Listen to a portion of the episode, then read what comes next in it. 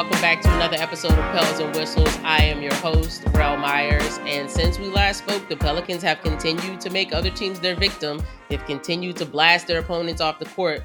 They started with the, the win in Sacramento by 33 points, and then they went on to Golden State to beat Golden State by like 36 points, man. Um, they, they made them their victim. They made the Golden State's fans their victims. Like the fans are booing. I think before even halftime, Golden State fans are booing. And I think, you know, their fans are probably a little bit spoiled as, as far as their success goes. I mean, a lot of them, they even got there when the team became successful. So all they know is winning.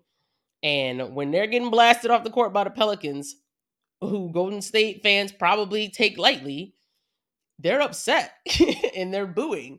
And the way that the Warriors are reacting to it is kind of strange. Mostly Clay. The way that Clay reacted to the boos when he was asked about the boos, he just said, What am I supposed to lose sleep over? You know, and Steph is just like, Look, I mean, I get it.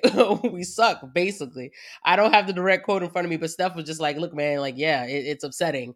But Clay's kind of like, I don't care. And that's that's not what fans want to hear. You know what I mean? That's that's not good. But the Pelicans had eight guys in double digit scoring. Jonas Valanciunas led the game with 21 points, and he got 15 of those 21 points in the third quarter. And of those 15 points he got in the third quarter, 10 of them were like consecutive. Like he just went on a little run by himself. It was awesome. So again, this is a guy that I really don't want to see the Pelicans have to deal away. And that's it's such a hot topic. And it's like, what if we get to a point where we talk about this so much and then the trade deadline passes and it just doesn't happen?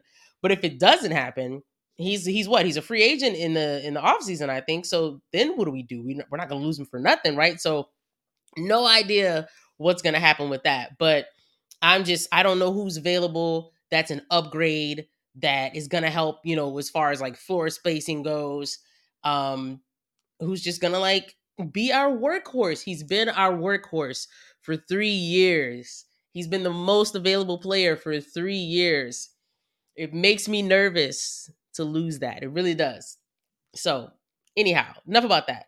Um, the Pelicans have a really weird schedule coming up. Um, it's tough once once you know carnival season starts and we got to go out on the road.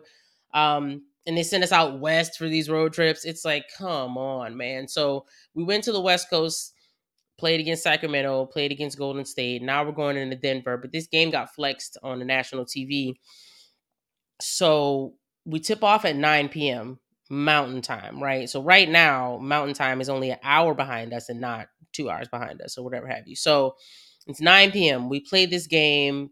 You know, it's 7 p.m. there in Denver. I'm sorry, it's 8 p.m. there in Denver. But you know, we we tip off the game, play the game, however many hours that takes. Got to do post game stuff. Then you got to you know load up the bus, whatever, get to the airport, all this stuff. Lord knows what time we get into Dallas because we we lose an hour right? Because we got to go forward.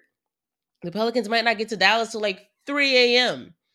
And then we play at, I don't know, 7:30 local time in, in the central time zone. That is much, much, much less less than ideal, right? So they've got Zion Williamson, Brandon Ingram, CJ McCollum, and Trey Murphy are all questionable. We still don't have Matt Ryan. He's been out for four weeks.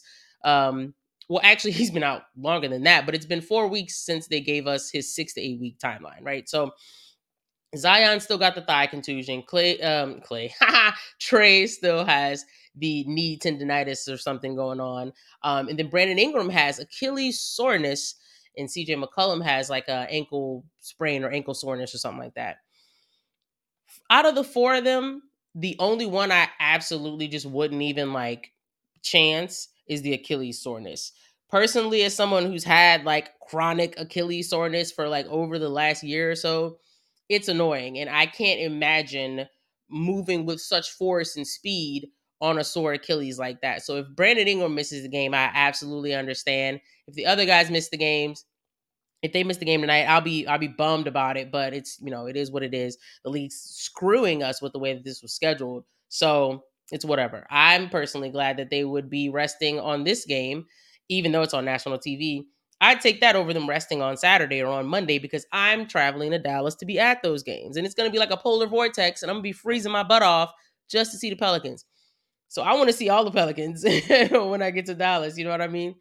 So anyhow, they play the Nuggets Friday night, fly into Dallas, play them on Saturday night. And then Monday is Martin Luther King Day. So we get a matinee. Game starts at 1.30 p.m. Um, Central Time. So that's nice. We come back home. Um, and then on Wednesday, we play the Charlotte Hornets. So what I'm looking for over these next three games, I really, really, really would like at least one more win. That guarantees you come home from this five game stretch at least three and two. Um, if they could win two more, fantastic. You know, like I'm not trying to set my expectations super, super high for the rest of this road trip. It's a tough road trip. We got guys who are a little bit banged up. Um, but still, we still need to keep stacking wins because I'm gonna pull up the the standings here. These standings are still pretty close. Um, Minnesota is first in the Western Conference. They're tied with Oklahoma City. They're both 26 and 11. The Denver Nuggets are 26 and 13. They're a game behind them.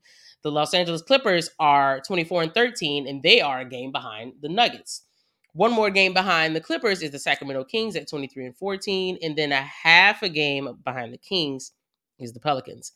But who's a half a game behind the Pelicans? the Dallas Mavericks. So we're three and a half games back.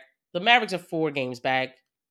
If we should lose tonight, we end up tied with Dallas, um, four games behind. Um, and I think Dallas will that will move them above us in the standings. They'll be six, we'll be seventh. Um, so these two games against Dallas are extremely important as far as the standings go. They're important as far as the division records go.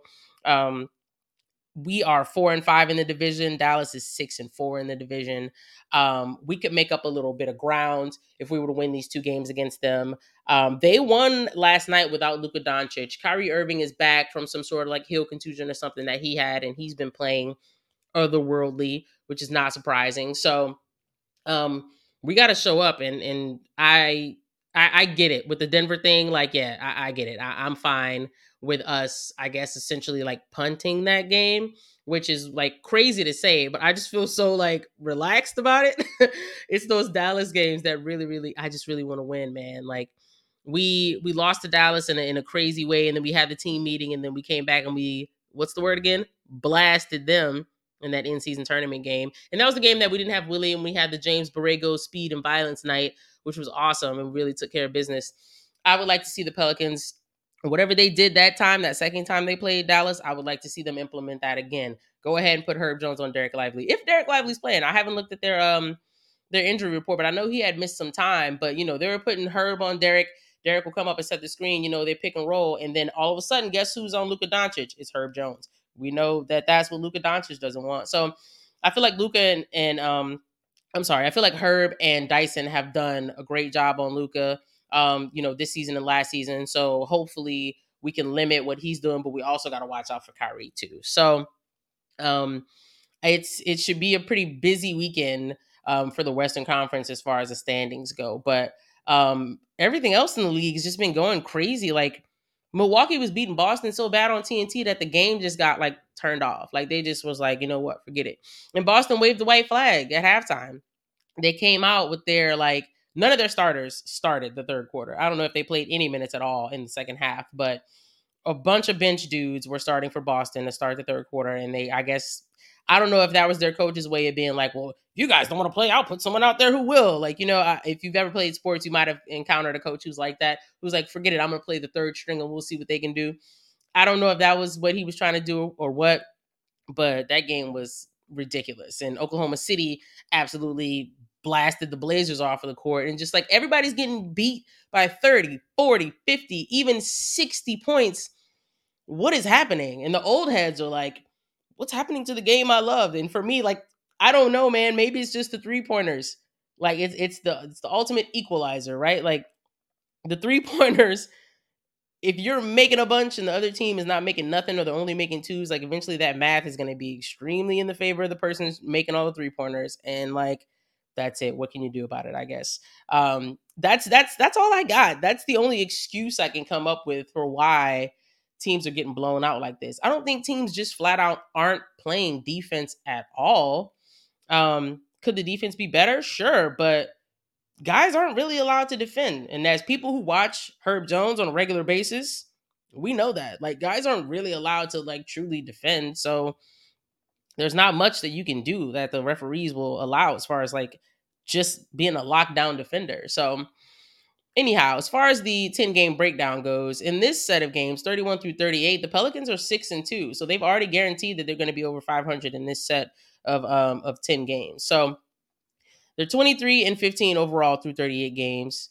In games 1 through 10, they were 4 and 6. Games 11 through 20, they were 7 and 3. Games 21 through 30, there was 6 and 4. And then again, games 31 through 38, 6 and 2. So by the time we get done with this weekend, we'll be done with um we'll be at the halfway point. We'll be officially like 41 games through the season. Um, so Wednesday night, if you see me at the blender, um, let's do some halfway point um, discussions. How do we think the team's doing so far? You know, so I don't know if you saw the video that I put out um, for the quarter season review, but I just want to do that again, but at the halfway point, basically. So I got like five people that I talked to about that.